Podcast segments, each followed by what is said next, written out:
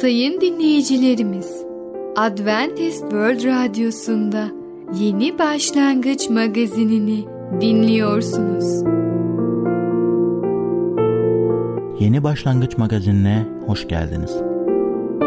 Önümüzdeki 30 dakika içerisinde sizlerle birlikte olacağız. Bugünkü programımızda yer vereceğimiz konular müjdenin hizmetkarı, beslenmenin değeri, anlaşmazlıkları tanımlamak.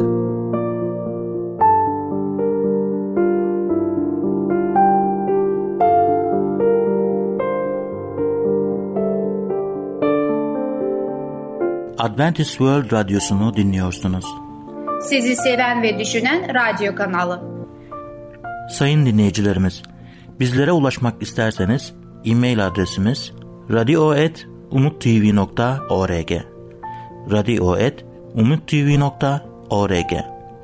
Bizlere WhatsApp yoluyla da ulaşabilirsiniz. WhatsApp numaramız 00961 357 997 867 06 00961 357 997 867 06 Merhaba değerli dinleyicimiz. Ben Tamer. Bereket Dağı'ndan Düşünceler adlı programa hoş geldiniz. Bugün sizlere müjdenin hizmetkarı hakkında konuşacağız. İlk önce 1. Korintiler 4.13'ü okumak istiyorum. Şu an dek adeta dünyanın süpürüntüsü olduk. Bu sözler bir abartı değildir. Bu sözlerin kendini müjdenin hizmetkarlığı olarak adlandıran bizler için gerçek olmamasının tek sebebi Pavlus'un bu kelimeleri yanlış ifade etmiş ya da anlamları unutmuş olması değildir. Dünyanın süpürüntüsü olmaya da dünya tarafından reddedilme arzumuzla fazla ilgi olmamız ya da bu konuda aşırı dikkatli olmamızdır. Mesih'in çektiği sıkıntılardan eksik kalanlarını kendi bedenimle tamamlıyorum diyor Kolossiler 1.24'te.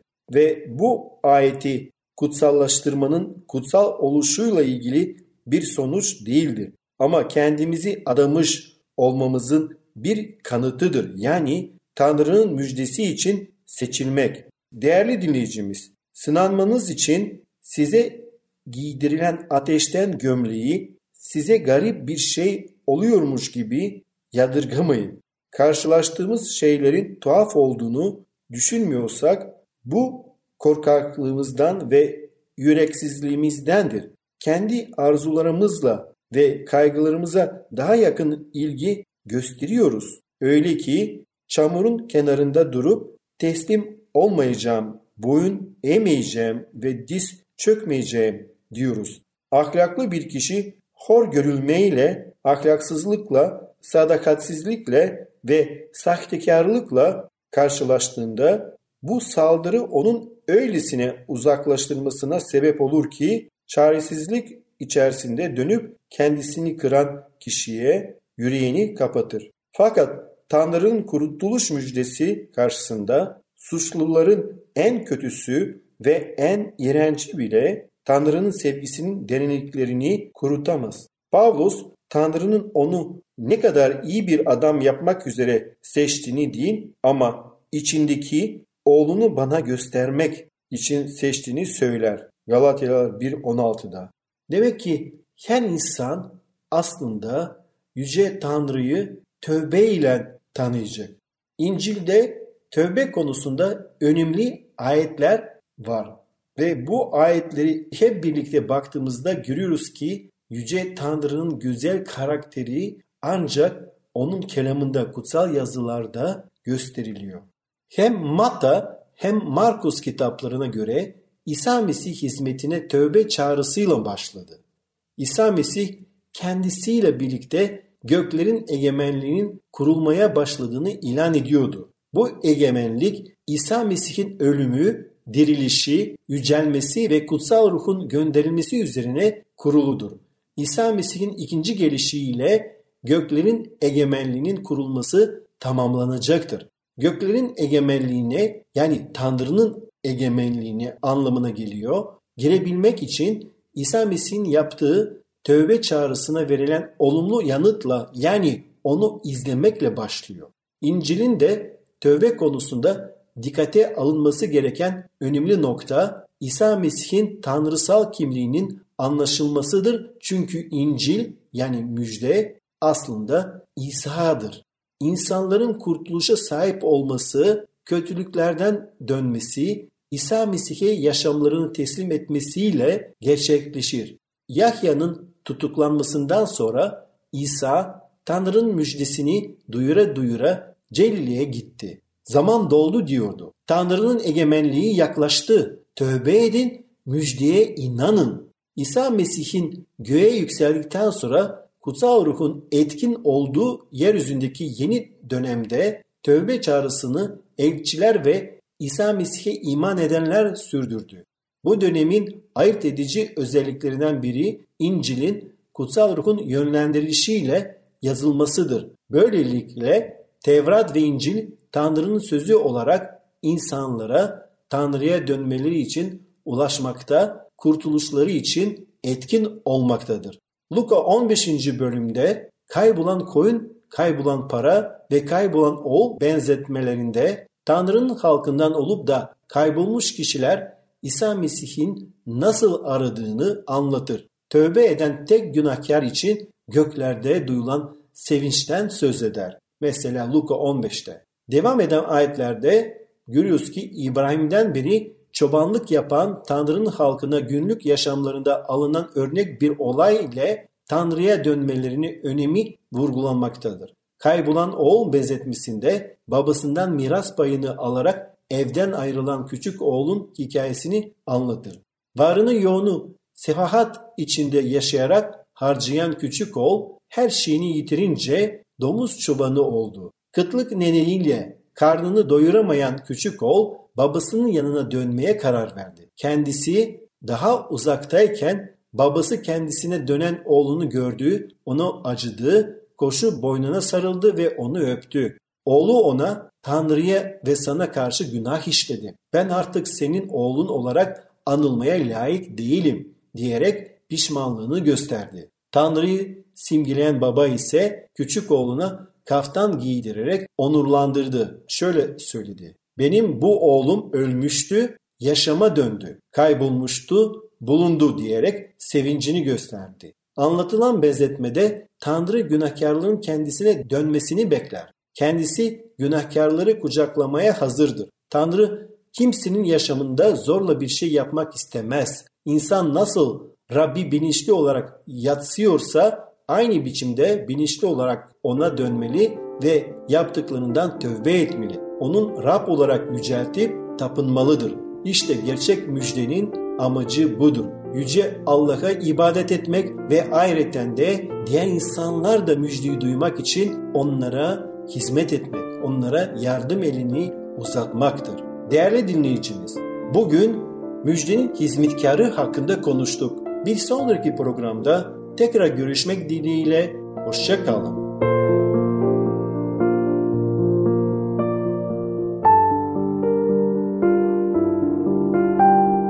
Adventist World Radyosu'nu dinliyorsunuz.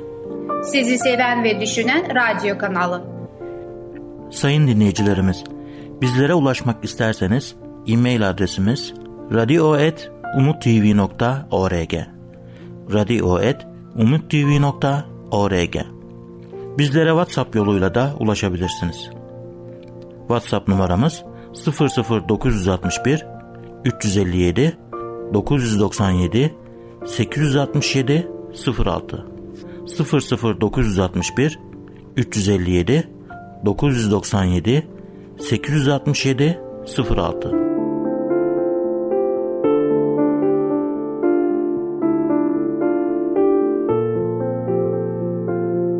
Herkese musmutlu ve sağlıklı günler. Yeni başlangıç programımıza hoş geldiniz. Ben Fidan. Bugün sizlere beslenmenin değerini anlatacağım. Yemek kişinin kendi isteğiyle ve bilinçli olarak yaptığı bir iştir. Bu yüzden insan bu konuda eğitilebilir. Bu kişinin özgür seçimine bağlıdır. Bundan dolayı kişinin daha sağlıklı yeme alışkanlıklarına yönelmesi için onun bu konuda tamamen ikna olması gereklidir. Diğer yandan beslenme, istemsiz ve bilinç dışı yapılan bir iştir. Besinlerin tamamen sindirildiği ana kadar meydana gelen tüm işlemleri ve yapısal değişimleri kapsamaktadır. Normal şartlar altında patolojik bir problem olmadığı takdirde iyi besinlerle dengeli bir beslenme sağlanabilir. Son yıllarda beslenme uzmanları besinlerle ilgili üç temel konu üzerinde önemli durmaktadırlar. 1. Besinlerin hijyeni Hijyen ya da tüketicinin bulaşıcı hastalıklara yakalanmasına neden olabilen patolojik mikroplardan arınma, beslenme uzmanlarının ve sağlık otoriterlerinin üzerinde önemli durdukları bir konudur. Yiyeceklerde hijyen vazgeçilmez bir zorunluluktur. Fakat yiyeceklerin kalitesi sadece buna bağlı değildir. 2. Kaloriler Yakın geçmişteki beslenme rehberlerinde her gün yakılması gereken kalori miktarına özel bir önem verilmiştir. Eğer vücudun ihtiyacı olan kaloriyi karşılıyorsa diyetin yeterli olduğu söylenmiştir. Şunu iyi anlamak gerekir ki 3. Dünya ülkelerindeki maalesef halen devam etmekte olan bir yiyecek kıtlığı döneminde bu iddia doğru olabilirdi. Fakat günümüzde Batı dünyasında problem kalori azlığından değil, tersine kalori fazlalığından kaynaklanmaktadır. Bir diyetin kalitesi ve değeri içerdiği kalori miktarıyla ölçülmez. Tersine daha çok sağladığı besinlerle ölçülür. Bu bir miktar değil, kalite meselesidir. 3. Proteinler Sayıları gittikçe azalmakla birlikte günümüzde hala doğru bir diyetin yüksek oranda özellikle hayvansal kaynaklı protein içermesi gerektiğine inanan bazı beslenme uzmanları vardır. Buna karşın son yıllarda diyetlerde önerilen protein oranında bir azalma söz konusu olmuştur. 20-30 yıl önce yetişkin bir insanın vücudunun her kilosu için günde en az 1 gram protein alması öneriliyordu. Kimileri de günde 1.2 ile 1.5 gram arası almasını öneriyordu. Dünya Sağlık Örgütü'ndeki bir çalışma grubunun beslenme ilgili raporunda yetişkin bir insanın vücudunun her bir kilosu için günde 0.75 gram protein almasının yeterli olduğu belirtilmektedir. Yani 70 kilogram ağırlığındaki bir erkek ya da kadın için 56 gram protein yeterlidir. Bugün biliyoruz ki diyette proteinin aşırı ölçüde alınması romatizmal hastalıkları, osteoporozu, böbrek rahatsızlıklarını, böbreklerde aşırı ölçüde ürik asit birikmesini, dolayısıyla da daha kısa bir yaşam süresinde beraberinde getirmektedir. Bitkisel kaynaklı besinlerden alınan proteinin, hayvansal kaynaklı besinlerden alınan proteini tamamladığı ve vücuda gerekli olan proteinin böylece karşılanabildiği kanıtlanmıştır. Diyet ve güzellik meyve, tahıl ürünleri ve sebze çeşitlerinden oluşan dengeli bir diyet, iyi bir cilde sahip olmak ve içten dışa gerçek bir güzellik için gerekli olan vitamin ve mineralleri almamızı sağlar. Diyet, genel görünümümüzü büyük ölçüde etkiler. Yeterli bir şekilde yapılan diyet, genel olarak vücudumuzun, yüzümüzün ve derimizin gerginliğini arttırdığı için daha hoş ve çekici görünmemizi sağlayabilir. Tüm bunlar mutlu görünmemize çok yakından ilgili olan yeterli beslenmenin birer işaretidir.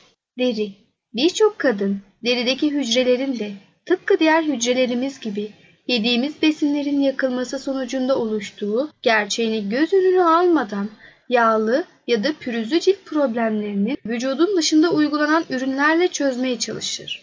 A ve C vitamini içeren meyve ve sebzeleri bol miktarda yemek, aşırı baharatlı yiyeceklerden ve alkollü içeceklerden uzak durmak, hayvansal yağlar yerine bitkisel yağları tercih etmek, bozulan cilt sağlığını tekrar iyi bir duruma getirmek için yeterli olabilir. Saçlar ve tırnaklar Saçlar ve tırnaklar vücut dokularıdır.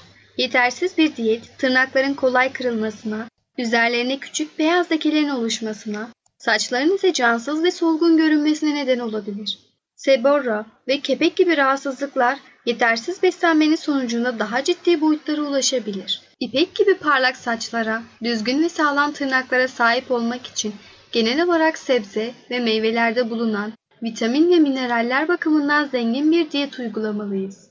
Gözler Bir kişinin beslenme durumu onun gözlerinden açıkça görülür. Göz kapaklarında pürüz olmayan, kanlanmayan ve berrak bir şekilde bakan parlak gözler iyi beslenmenin bir işaretidir. Gözün etkilendiği vitamin eksiklikleri vardır. A ve B2 vitaminleri ışığın zayıf olduğu yerlerde görme güçlüğü oluşur. Kaşlarda kuruma ve dökülme meydana gelir. Biber, havuç ve domates gibi renkli sebzelerle A vitamini karoten olarak bol miktarda bulunur. Gülümseme Gülümseme yeterli ve düzgün beslenmenin bir işaretidir ve vücudun güzelliğini artırır. Sağlıklı dişlere sahip olunmadığı takdirde gülümseme her zaman o kadar da hoş olmayabilir. Dişlerin güçlenmesi ve iyi şekillenmesine yardımcı olmak için üç temel noktaya dikkat etmek gerekiyor. Periyodik bakım, hijyen ve yeterli beslenme. Sağlıklı dişlerin oluşması için gerekli olan maddeler, süt ve kuru sebze gibi kalsiyum bakımından zengin yiyeceklerde bulunur. Diğer yandan şeker yüklü yiyecekler diş çürümesini arttırdığı için diş sağlığının en büyük düşmanlarıdır. Öğün aralarında bir şeyler yemek de diş çürümelerini artıran diğer bir faktördür. Ağırlık Düzgün bir vücuda sahip olmak için yeterli kiloda olmak gerekir ve yeterli kiloda olmak kişinin beslenmesinin ve sağlık durumunun da iyi olduğunu gösterir. Meyve, sebze, tahıl ve bakliyat ürünlerini kapsayan bitkisel besinlerin ağırlıklı olduğu bir diyet her zaman iyidir. Kilolu bir vejetaryene rastlamak çok zordur. Özellikle hayvansal yağların bol miktarda kullanımı yiyecekler yoluyla şişmanlamanın en önemli etkenlerinden biridir. Evet sayın dinleyicilerimiz, bugün sağlıklı beslenme ve diyet hakkında pek çok şey öğrendik. Fakat diyetlerinizi lütfen bir uzman kontrolünde gerçekleştirin. Sağlıcakla kalın.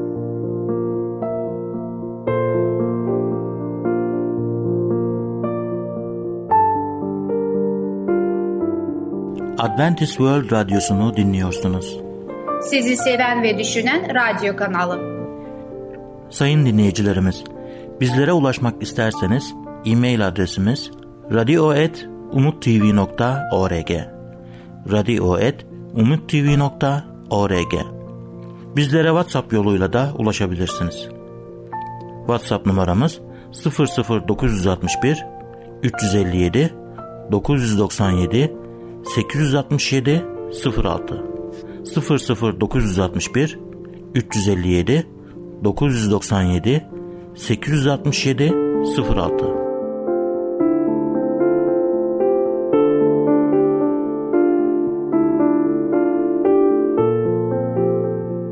Sevgili dinleyici merhabalar. Ey Babalar programıyla sizinle birlikte olmaktan mutluluk duyarım. Ben Ketrin. Bugün size konuşmak istediğim konunun ismi anlaşmazlıkları tanımlamak. Bir anlaşmazlığı ele almadan önce sorunun özünü bulmak lazımdır. Anlaşmazlığın çocuğun içindeki asi, aksi ve inatçı bir ruhtan mı kaynaklandığını yoksa bunun dürüst ve masum bir görüş farklılığı mı olduğunu anlamalıyız. Ayrıca böyle bir zamanda kendi ruhumuzun doğru olduğundan ve kendimizin de kişisel nedenlerinden ötürü inatçılık etmediğimizden emin olmamız gerektir. Çünkü eğer böyle yapıyorsak bu bize de sorunun büyük bir kısmı haline getirir. Bu tür bir anlaşmazlık çok şey ve kişi etkiler. Çünkü taraflarından birinden var olan derin bir ruhsal sorun belirtisi olabilir. Ancak Rabbin yönünde alçak gönüllü bir şekilde kendimizi sorgulamak bunun kaynağını bize doğru bir şekilde bildirebilir. Bu tür anlaşmazlıklar özel bir dikkatle ele alınmalıdır. Bazen aramızdaki görüş farklılıkları önemli değildir. Bunlar sadece tercihlerle ilgili şeyler olabilir. Tanrı her çocuğa kendi kişiliğini vermiştir ve tıpkı bizim de kendi tercihlerimiz olduğu gibi bu kişiliğe de kişisel tercihler eşlik eder.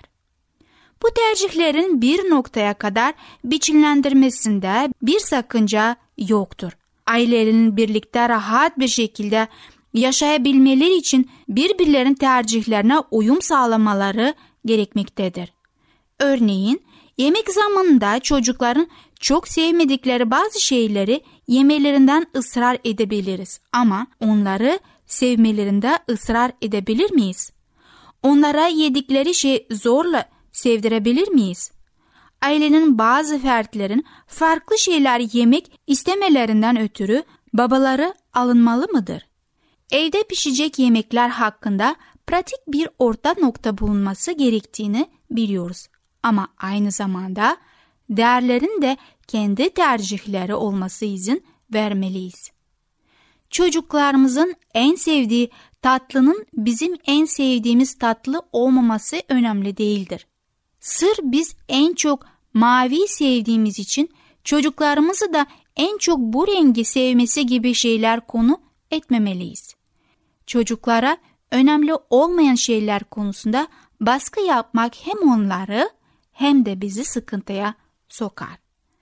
Eğer o anda kimsenin kanıtlanmayacağı bir şey hakkında bir görüş ayrılığı ortaya çıkarsa çocuklarımızın fikrini de kendimizi kadar değer vermemiz iyi olur.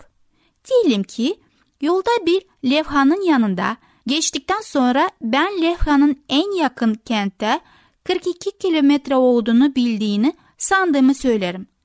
Çocuklarından biri ben 58 kilometre dediğini sanıyordum diyebilir. Bu çok mu önemlidir? Bu konuda tartışmalı mıyız? Yoksa kimin haklı, kimin olduğunu göstermeyi zamana mı bırakmalıyız? Çocuklarımızın önemli olan şeyleri önemsiz olanlardan ayırdığımızı gördüklerinde bu onlar için çok faydalı olacaktır. Yanıldığımızı iyi bir şekilde kabul ettiğimizi gördüklerinde de bunun onlara faydası olacaktır. Bazen anlaşmazlıklar olunca anlayış eksikliğinden kaynaklanır. İyi kalpli oğlunuz üç gündür yemek yemediğini ve yakınlardaki bir kente gitmek için otobüs parasına ihtiyaç olduğunu söyleyen pejmürde görünüşlü bir yabancıya para vermek isteyebilir. Sizin başkaları için birçok fedakarlıklar yaptığınız halde neden bu adama para vermekte acele etmediğinizi merak edebilir. Oğlumuzun azarlanmaya değil fazla cömert bir şekilde para vermeden önce daha çok bilgiye ihtiyaç olduğunu anlamaya ihtiyacı vardır. Oğlunuz adama yiyecek verip sihat konusundaki ihtiyacının ne olduğunu sorguladığınızı görünce yabancılara neden para vermediğinizi daha iyi anlayacaktır. Çocuklarımızın daha çok anlayış kazanmalarına yardımcı olurken onların başkalarına karşı ilgi ve alakalarını söndürmemeye dikkat etmeliyiz. Büyümelerine katkıda bulunmak için bu tür ayrımaları bildirmek bizim için iyi bir fırsattır. Yardım edecek alternatif bir yer olarak desteğimiz ve katkımız hak eden başka ihtiyaçlara işaret edebiliriz. Bunlar aynı zamanda bizi başkalarının ihtiyaçlarına karşı da duyarlı tutmaya yardımcı olur. Daha önce bildirmiş olduğum gibi bir anlaşmazlık sadece bir görüş ya da anlayış farklılığında daha fazla olabilir. İnatlaşma olabilir. Bir çocuğa bisikletini bir şeyin yanına koymamasını söyleyebiliriz ama onun yanına değil, arkasına koymaya karar verebilir. Bisikletin nerede olduğu o kadar önemli bir şey olmadığı halde bu tür bir anlaşmazlık görmezden gelinmez. Çocuklar ve ergen gençlerin bazı konuları onların takdirine bıraktığımızı, bazı konularda ise kesin talimatlar verdiğimizi anlamları lazımdır. Onlar sadece kendi isteklerini yapmayı istediklerinde onların bize karşı çıkmalarına boyun eğmemiz onlar için yıkıcı olur. Tıpkı bir bıçak bilenirken kıvılcımların çıkması beklenilir bir şey olduğu gibi her evde de bazı anlaşmazlıklar olması beklenebilir. Ama çok uzun bir süre boyunca devam eden fazlasıyla çok sayıda kıvılcım hasar verici olabilir. Anlaşmazlıkların evin normal havası haline gelmemesi gerekmesinin nedeni budur. Hayatımıza normal bir şekilde devam edebilmek için onları çözme yollarımız olmalıdır. Sevgili dinleyicimiz, anlaşmazlıkları tanımlamak adlı konumuzu dinlediniz. Bir sonraki programda tekrar sizlerle görüşmekten mutluluk duyarım. Hoşçakalın. Adventist World Radyosu'nu dinliyorsunuz. Sizi seven ve düşünen radyo kanalı. Sayın dinleyicilerimiz, bizlere ulaşmak isterseniz e-mail adresimiz radio.umutv.org radio.umutv.org Bizlere WhatsApp yoluyla da ulaşabilirsiniz. WhatsApp numaramız 00961 357 997 867 06 00961 357 997 867 06 Gelecek programımızda yer vereceğimiz konular belirsizlik, İbrahim'in hikayesi, anlaşmazlıklara son vermek. Yeni Başlangıç adlı programımızı pazar, salı ve perşembe günleri aynı saatte dinleyebilirsiniz. Bir programımızın daha sonuna geldik. Bir dahaki programda görüşmek üzere, hoşçakalın.